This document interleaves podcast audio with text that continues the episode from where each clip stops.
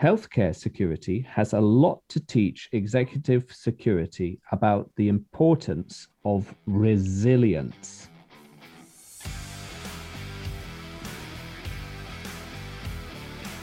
Welcome to the Circuit Magazine, the number one source of information on protection matters, the industry leading magazine for all security professionals who want to stay ahead of the game.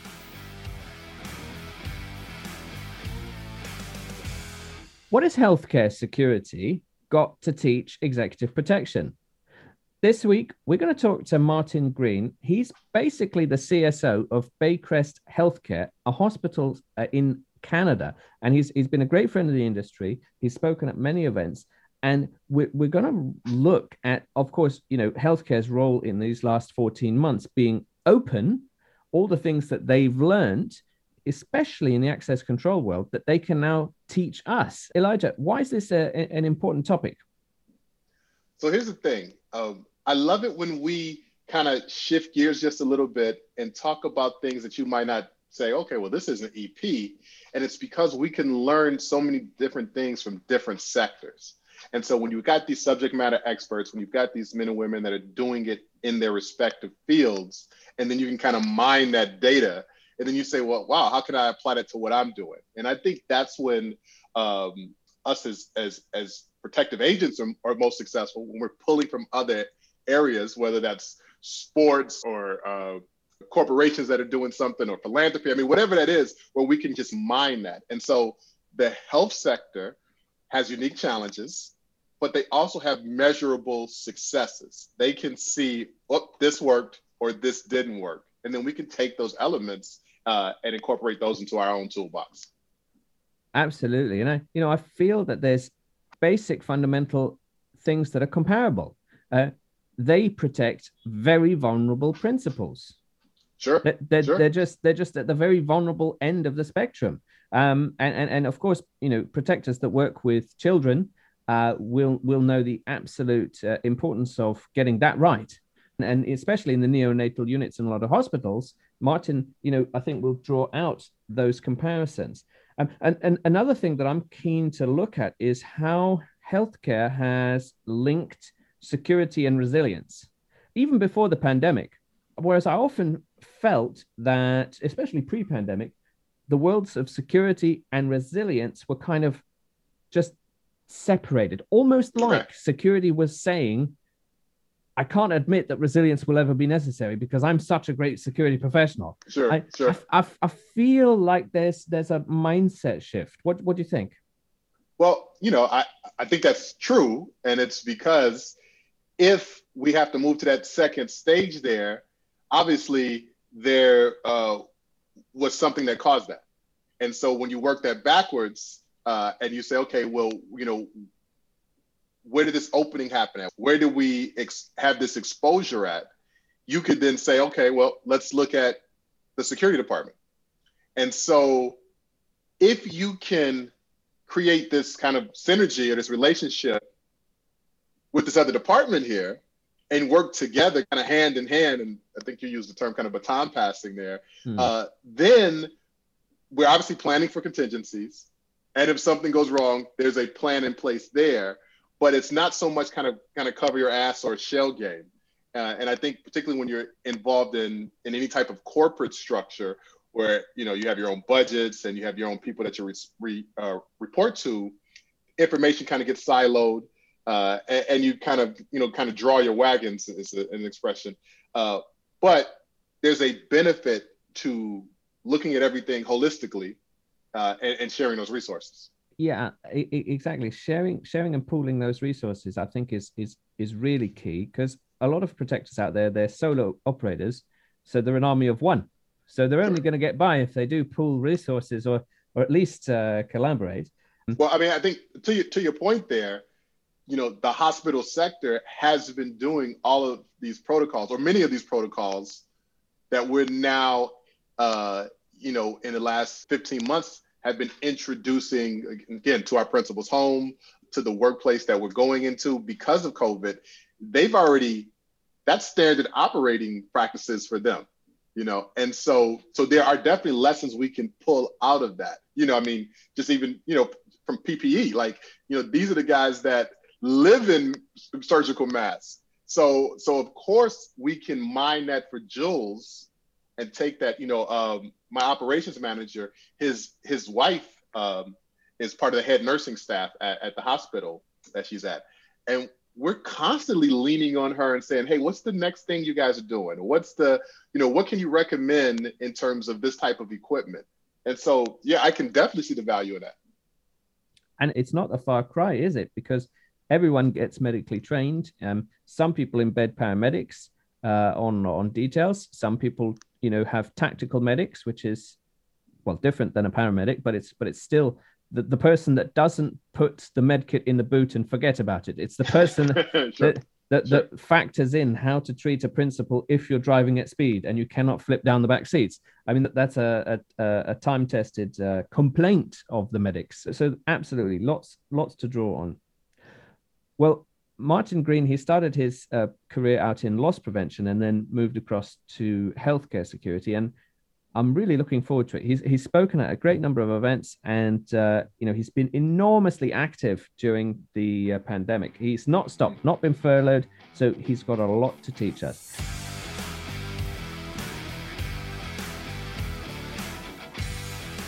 And now let's meet one of the contributors to the Circuit magazine.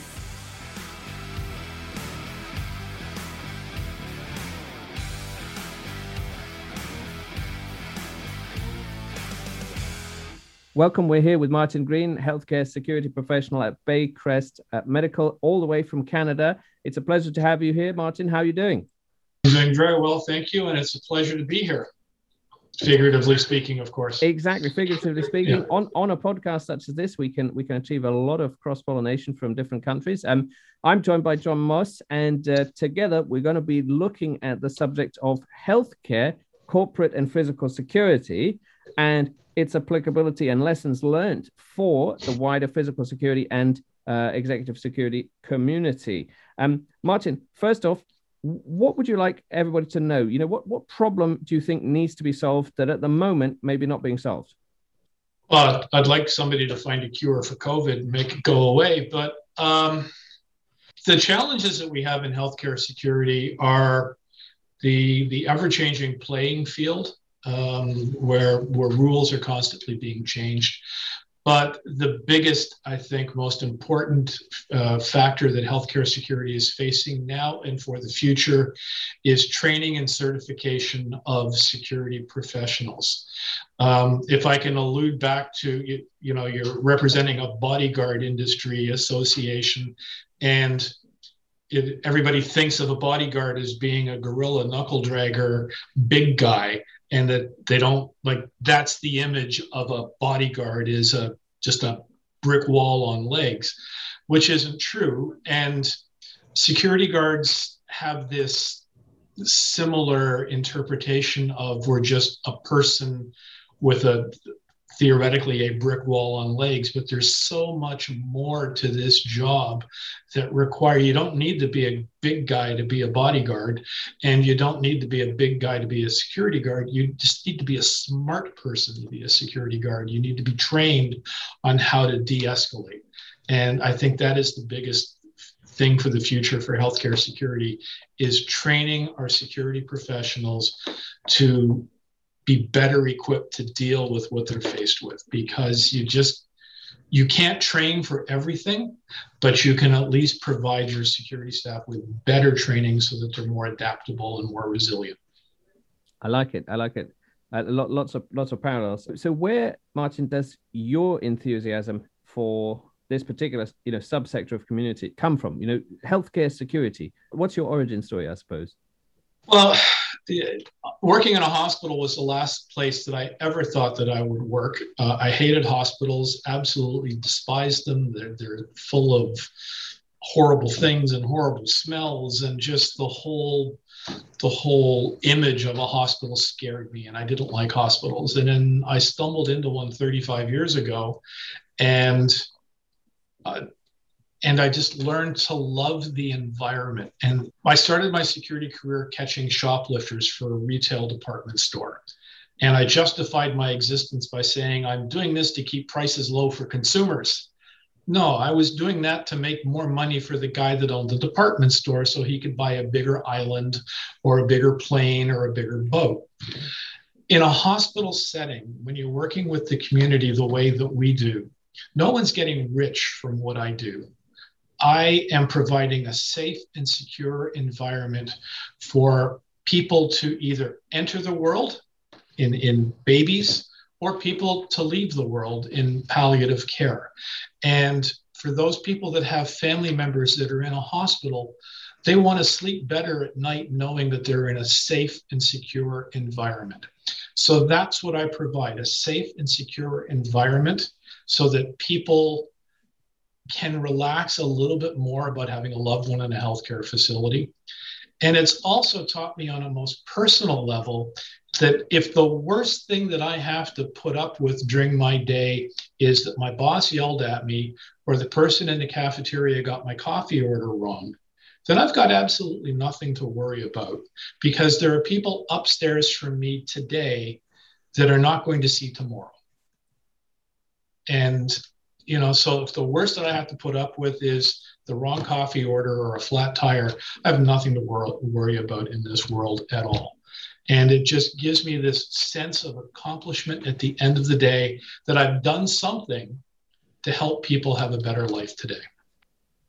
I love it. That's very that's uh, very inspiring, uh, uh, and and and hopefully there will be other sectors of the security community, at least maybe not LP, uh, but some that can hopefully uh, also feel that. Um, but in, in, fact, talking about those other sectors, our third quick fire question is always, what would you like the uninitiated to know? And I and I guess there, there are many in maybe even the LP community, the executive security community that that don't know what it's like to be in, in healthcare security. Uh, w- what would you like them to better understand?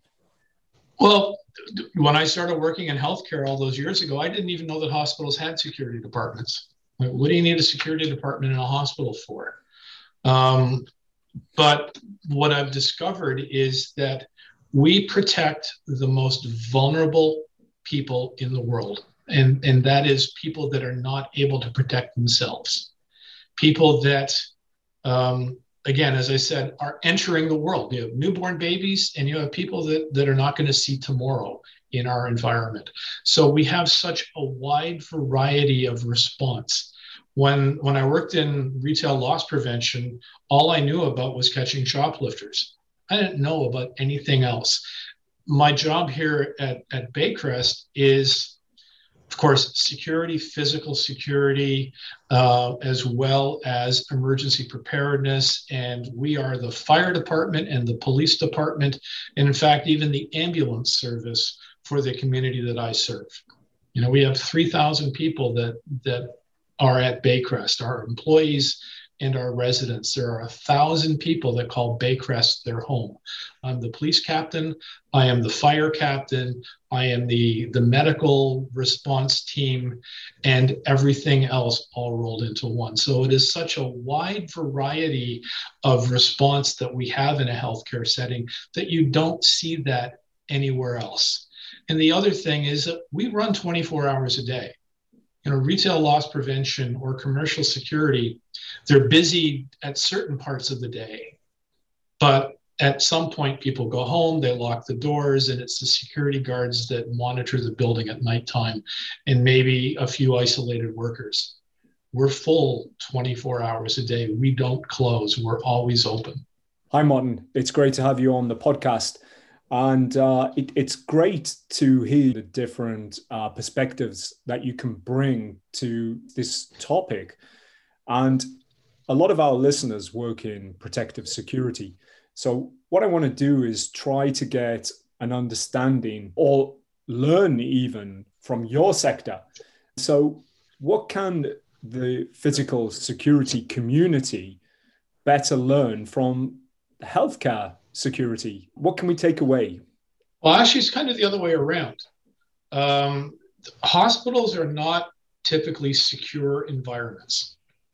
Uh, certain areas of them most certainly are. Your mental health departments are. Your your maternity uh, areas are are secure, but hospitals are designed to be open and inviting to the community. We want people to walk into a nice, warm area and feel welcome.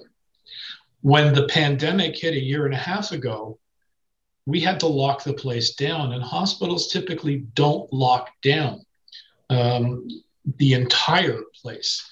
So, access control, yes, we have them in certain offices and certain areas of the hospital, but we don't have access control at the doors the same way that a commercial environment would have or an airport would have. So, we went from being open and inviting and just walk in and come and see mom and dad or, or whatever to an airport who are you? Why are you here? Go through this screening, answer all sorts of questions. And if you pass the questions, we will let you in if you meet all of the criteria.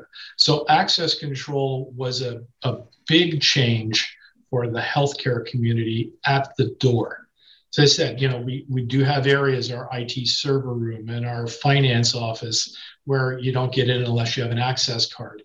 But now we brought it to the front doors and we reduced the number of entrances. So a lot of people did have some challenges with access control. How do I take my campus, which is over a million square feet and had seven main entrances, and reduce it to only two? And how do we ensure that our access control? So that is sort of the reverse we learned from the physical security elements of other environments to bring it into the healthcare setting so that we could lock down our campuses. Okay, yeah, I get it. So, so practically, what did you do? What were the procedures and protocols that you implemented? Well, a, a lot of the procedures and protocols were thrown at us by the governments mm-hmm. right? The, the various different health authorities or health agencies, whether it was the Ministry of Health in the province, or the, the federal government or the municipal government, they're the ones that set the rules on who could come in. And since we didn't have technology to the same level, the response was throw people at it. Yeah.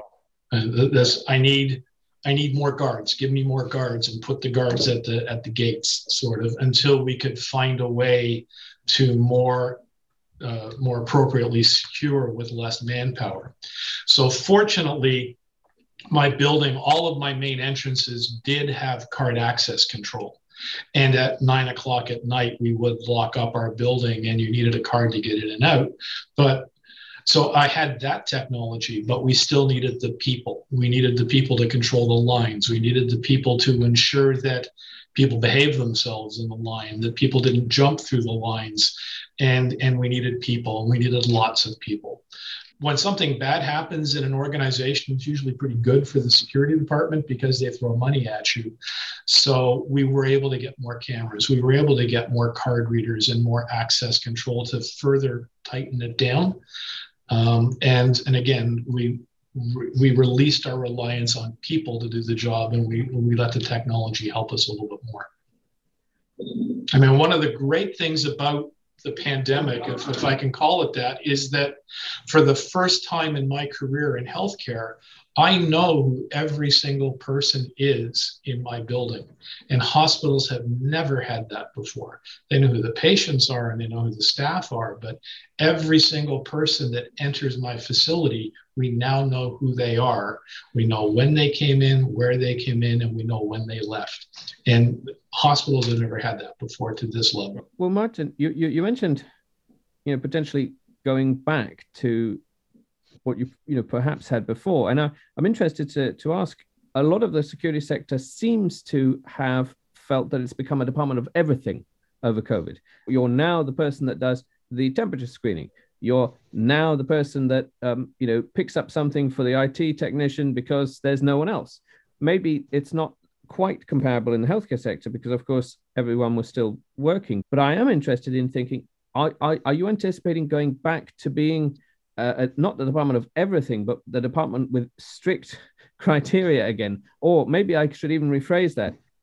Are you looking forward to going back to being the department of specific things rather than absolutely everything? Well, security is always the department of everything. And, and I kind of enjoy that because if people don't know who to call, they call me. Uh, so that's why sometimes I introduce myself as the manager of security and stuff because there are so many things that get thrown at us. It, one of the other night, one of my security staff was chasing a bat down a hallway because no one else knew they didn't know who else to call. So the Department of Everything is is actually I might steal that. We're the Department of Everything. Um, it's okay. I, we are going to. COVID is going to you know, as we see now, is starting to come under control. The province of Ontario is starting to ease its restrictions, and we're starting to open up a little bit more and a little bit more. And there will be a new normal. Uh, that new normal may mean that there will always be screening at the doors that new normal may mean that I never go back to having my all of my main entrances open. My new normal may mean that I have a security guard at every door. We we don't know yet. But we're not going to go back to what we were before. We're, we're going to it, the same as with 9-11 you know airline travel has never been the same since 9-11 and it's not going to go back to what it was before when you could just walk into the airport, walk up to the gate, and walk on the plane. We're never going back to that.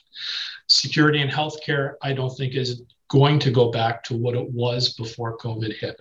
I think certainly in a lot of cases, you're going to see more visible front door security in the hospital. Whether that's a security person or whether that's another person that's providing somewhat of a security service as in the screening or the temperature taking or whatever, because that's my department doesn't do that. My department supports the department that that provides that service. So we may continue to see that as we move forward. And and why and why, Martin, do you think healthcare security is kind of different, or what creates the sometimes emotive environment that gets people into trouble in hospitals beyond your usual theft, beyond your usual misdoings? What do you think it is that can make those tempers actually flare? But it, that's really easy. And, and the simple answer is no one is happy that they're going to a hospital. No one likes coming to a hospital except pregnant women and, and their partners and the grandparents of the baby that's imminently going to be born. But nobody is happy. They're coming to say, good luck to somebody before surgery and they're nervous that maybe that surgery doesn't go well. They're coming to say goodbye to people. They're coming to say goodbye to their grandmother or their husband or their wife or their sister or their child. So emotions are very high. And tempers flare, anxiety is there, people are scared, people are nervous. I mean, even myself, you know, I've worked in hospitals almost my entire life. And when I had to bring my kids to the hospital, the, even the hospital that I worked at, you're, you're still nervous because your kid is not feeling well or your kid has a boo boo that needs to be seen by a doctor. So, all of those tensions and emotions and frustrations and fears, that's what play out in in hospitals. And and that's what makes healthcare so different. And that's why as a career stepping stone for people that are looking into getting into a law enforcement career with a police agency that's why a hospital is such a wonderful setting for people that want to advance their security career in another direction because you do see the entire circle of life as you work in a hospital one thing you said there, the department of everything, that really resonates. I think there's probably a lot of our listeners who heard that who were nodding enthusiastically, knowing exactly what you're talking about. And it's certainly the case everywhere I've worked that if you don't know who to call, you bet we're going to get the phone call right, no matter what it is, uh-huh. how large or how small. I, I like the similarities there and, and, it makes you realize that that it is a security community you know? It, it doesn't matter what environment that's in uh, we're facing the same sort of challenges. And as we are under the umbrella of the covid pandemic and there's been quite a lot of changes and no matter what happens things aren't going to go back to the way they were. And, and i'm just wondering other, other than the increase in physical security, the personnel side of things that you mentioned, what are the other upgrades that you've seen, particularly as it relates to tech? What's new there? Um, well, we've we've been able to add more cameras and more access card readers throughout the facility. We're also not only dealing with pan- with the pandemic, we're also dealing with a hospital that needs infrastructure upgrades. So throughout all of this, we've had renovations and we've had repairs and we've had facility upgrades. So it's, it's been very multifaceted. But I know that my my industry colleagues, a lot of them have implemented visitor software, visitor control software for management. Uh, again, more cameras. Some of them are looking at thermal cameras or or uh, temperature sensors as people walk in the door. We we haven't uh, done that here at Baycrest, but we we have added more cameras. I've probably in the last year added anyway from 30 to 50 cameras and probably another dozen card readers that we've added in in a, in aside from our renovations and construction. So that's been the the big benefit is I can now better um, I, I, can see my facility better mm-hmm. and, and I can see it in real time. What are the challenges of having all of this new tech, all of this extra data for you, uh, of, other than logistics and installation? It, are, are, there any challenges that come with that? Um, we are in the process of building our very first security operations center. So we've got all this technology, but we haven't been able to properly utilize it. And we won't now for another few months as we begin construction of our of our SOC in the next uh, hopefully six to eight weeks. So by the end of the year, I'll have a security operations center where I'll be able to properly utilize all of my video and my access control technology, properly integrate them, and and just have a better feel for things. So that that's been a challenge. We've coped and you know the cameras that we have and the access system that we have and the alarm systems we're still managing but we'll be able to do so much more by the end of the year mm-hmm. i'm getting the sense as well that albeit it's being forced upon us and under circumstances we might not wanted to have faced. All of this investment that is coming into security and in particular in your sector, it, it's not a bad thing, is it? If you're working in this sector, it can only be a good thing. It, it is a great thing. And, you know, so much of my career, and, and I have to say, Baycrest has been unique in that they've been incredibly supportive of any initiatives that I want to put forward. But in other organizations that I've worked at, or organizations where some of my colleagues work at, the, the old line is security doesn't get stuff that they need until after they've needed it. So, you know, locking the barn door after the horse is gone uh, is a reality in the security industry. Uh, you ask for a camera and you don't get the camera, and then the CEO's cars get broken into, and suddenly you have a camera. Right. So that is unfortunately the reality in a lot of security environments. And again, I'm blessed that Baycrest is not that. I've been able to, to get almost everything that I've wanted in the time that I've been here. But you know, it's it's unfortunate that in a lot of cases, security doesn't get the stuff they need until after they've needed it. And then, does does that actually herald a new era for security, not just in healthcare security, but across the board? In that there was a distinction between security and resilience. Um, and in fact, resilience professionals seem to have their own qualifications, maybe their own working groups and things like that but now is is there a sense that that hand off the handing of the baton between failed security and the resilience piece? Or you know the acceptance that something at one stage will fail so resilience is necessary. Has this whole issue solidified that link between the two professions? Yeah i, I certainly think that it has. Mean, one thing that that helps security departments a lot is the fear of lawsuits.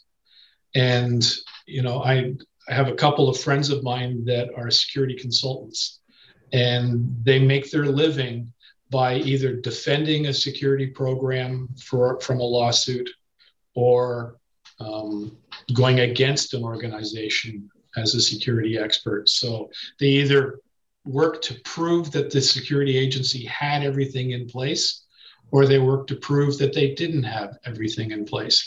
And no one wants to be on the wrong side of that. So people are becoming more aware, especially as the societies become more litigious, that you know we do have to be aware we do have to be prepared and we do have to demonstrate that we have taken reasonable precaution to ensure that we're providing a safe and secure environment i, I like this and I, I like cross-pollinating the topic between healthcare security and executive protection and you know the wider physical security community. I think it's enormously valuable to do this. Maybe covid has allowed us to do this. Maybe we uh, you know in this podcast series we've already sat down with someone that was specifically access control and loss prevention focused. And i i, I think this is a natural extension of that. You know and and security has evolved a lot, but especially in healthcare security. When I started in my first hospital in 1985, what a security guard in a hospital did in 1985 and what they do now in 2021 are so vastly different. You know, my security staff 36 years ago walked around with a set of keys uh, and locked and unlocked doors, and then that was pretty much it. You know, they fetched wheelchairs out of the parking lot and there was no expectation for them to know anything else. The technology that, that is so commonplace today didn't exist 35 years ago. We didn't have computers and we didn't have cell phones and and you know not everybody in the world had a camera that was recording you when you were doing your job. So so much has changed in in the way security in general and particularly in healthcare security it is it's vastly different from what it was all those years ago. And a lot of that goes back to the department of everything again, doesn't it? As our capabilities and our capacity grows, so do all the things that fall under us, our responsibilities. It's it's a growing job, and this this is the life of a modern uh, security professional. It's and it's a career, and it's you know again, when I started, security managers were generally the facilities manager, and they, in a lot of cases, know absolutely nothing about security. They knew how air conditioning worked, and they knew how hot water was made in the boilers, and they knew how to generate steam.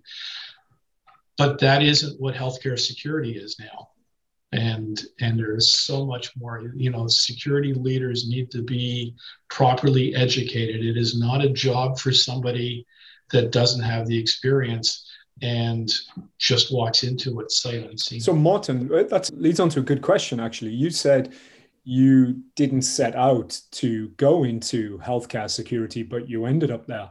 And how the landscape has changed in that time so, to any of our listeners who might have an interest in moving into this field, or people who are on the verge of starting their uh, security career, what would be your single best piece of advice to give to anybody who's got an eye on healthcare security?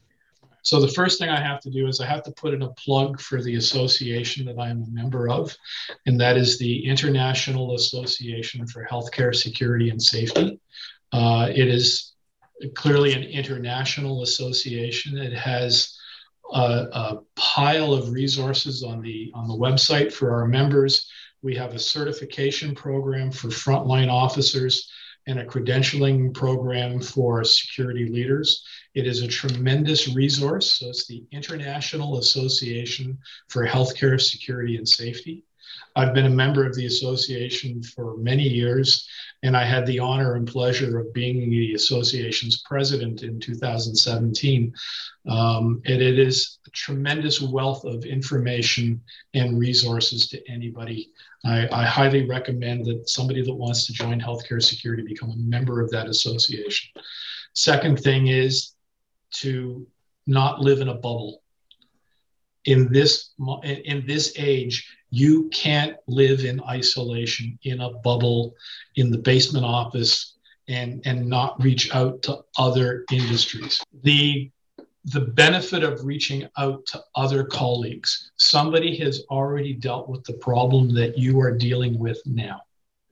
And rather than trying to invent a new policy or a new procedure or invent a new wheel, it is so beneficial to reach out to other industry colleagues and say, I have a problem with this. Do you have something that can help me? Because we will help you.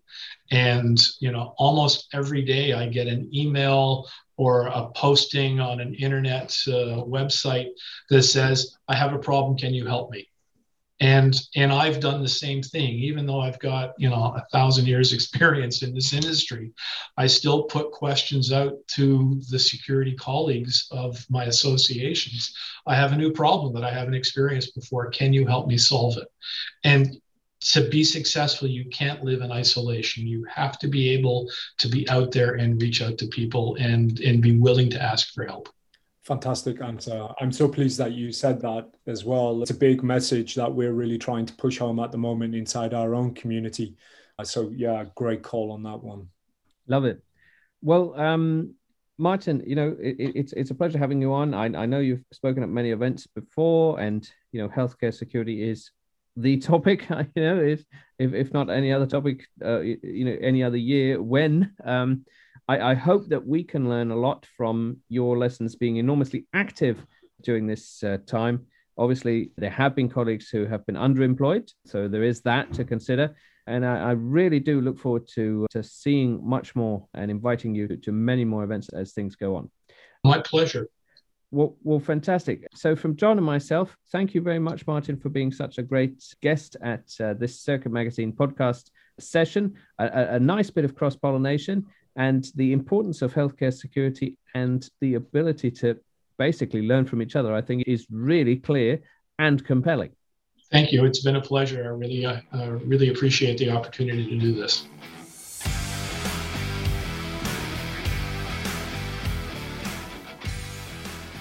Martin Green from Baycrest, a great case study, a great cross pollination between healthcare and EP. And I, and I really feel that that kind of interview is really where we need to go. Of course, we will have plenty of interviews with EPCP specialists, but we need to think outside of the box and draw conclusions. Um, what what did you take away from uh, today's session, Elijah? No, you nailed it, bro. I was just going to say that that thinking outside the box part. I, that's the piece there that I think uh, will really benefit our industry. I mean, when I take a look at uh, the podcast that I listen to, of course, some of the cool security related ones are, are, are definitely um, I subscribe to. Uh, but I've also got these other topics that interest me or these subjects that interest me, and I'll get something out of those that I apply to my industry. And I and and so something like this, uh, which again on the surface might seem a little bit you know out of left field, but you can get some jewels out of that, and then take those things and then say, okay, you know, here's a lesson that I learned on this conversation here. Let me apply that to uh, the team that I'm working on, or let me apply that to uh, uh, how I how I interact with my protectee, or uh, the the things that I'm going to do around the protectee's estate. Yeah, absolutely, and and you know, there could be even EP colleagues out there who said, you know what, I'm at a certain stage in my career. I actually like a change. I'd like to work in healthcare security. Oh, sure, um, absolutely. So, so, so there's also that angle but uh, but yeah, Martin, lovely lovely friend of the industry, and he's uh, spoken at a number of events, especially um, this this past year. So it's great to have him on. Good stuff. Um, coming up, uh, date for the diary uh, next week on the 9th of June in what would be the UK afternoon, but the PST morning, EST midday. It is our Protected Mobility Forum. Joe Autera very kindly helping out a lot, but now we've got a lot of other different case studies. We've got a very interesting run flat case study. Of course, everyone was very interested in that very uh, brave and uh, on the ball South African driver from the video uh, that you know people sure, might have seen. Sure. Um, I believe that might have been helped by run flat systems, um, at least. So, so we're going to have that. We're going to have some uh, career reflections from some of the drivers who have driven their whole lives and, and what have they got to give for you know the, the, people coming up in their careers and we've also got things like an operators panel from some of the operators that we know and love i know christian west is on that and that's to say well what do we want out of our armored vehicles. So, what do we want out of our uh, training? So, really, really looking forward to that.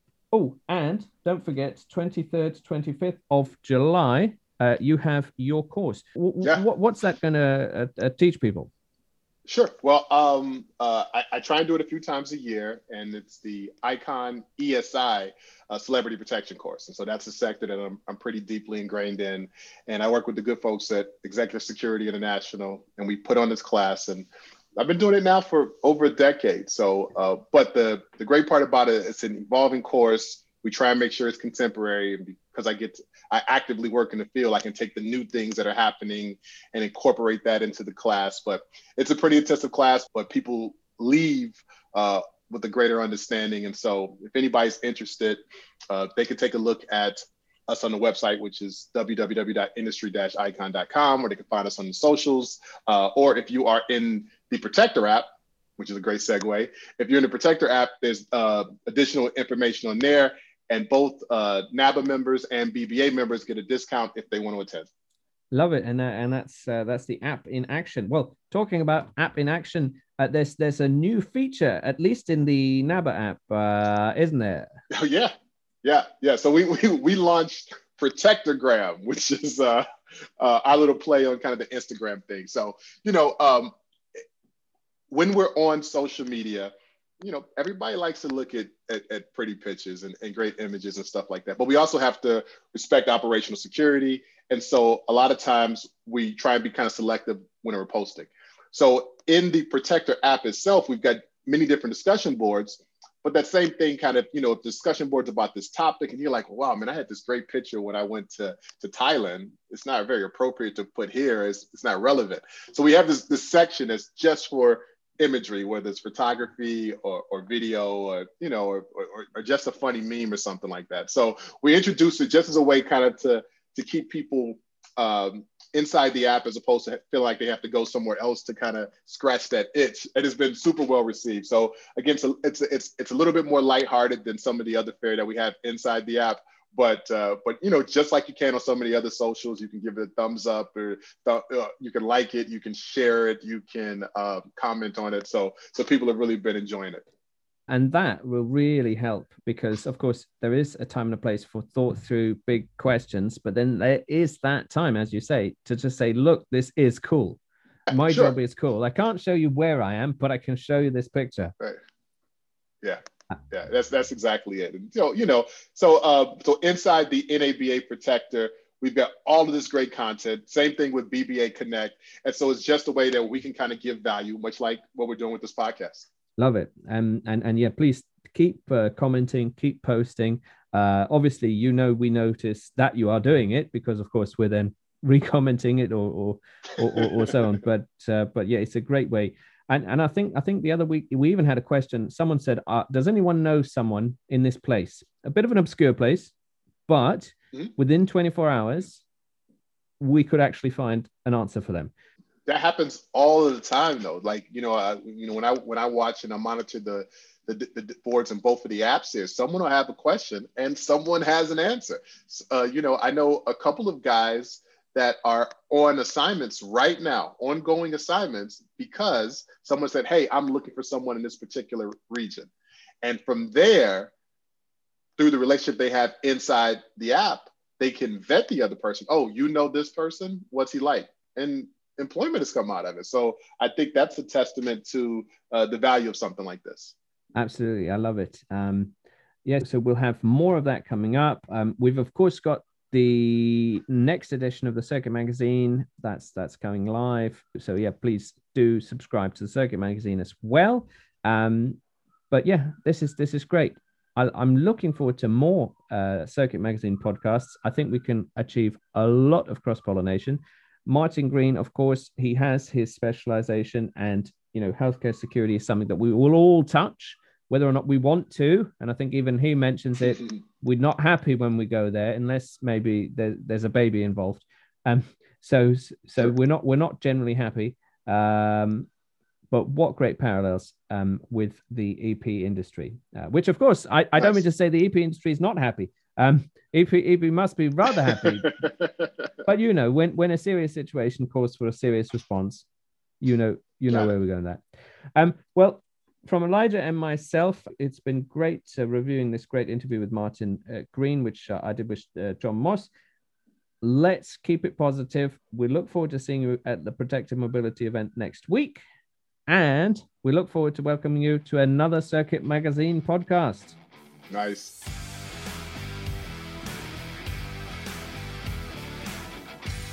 You have been listening to the Circuit Magazine podcast. Be sure to subscribe and be sure to not miss an episode.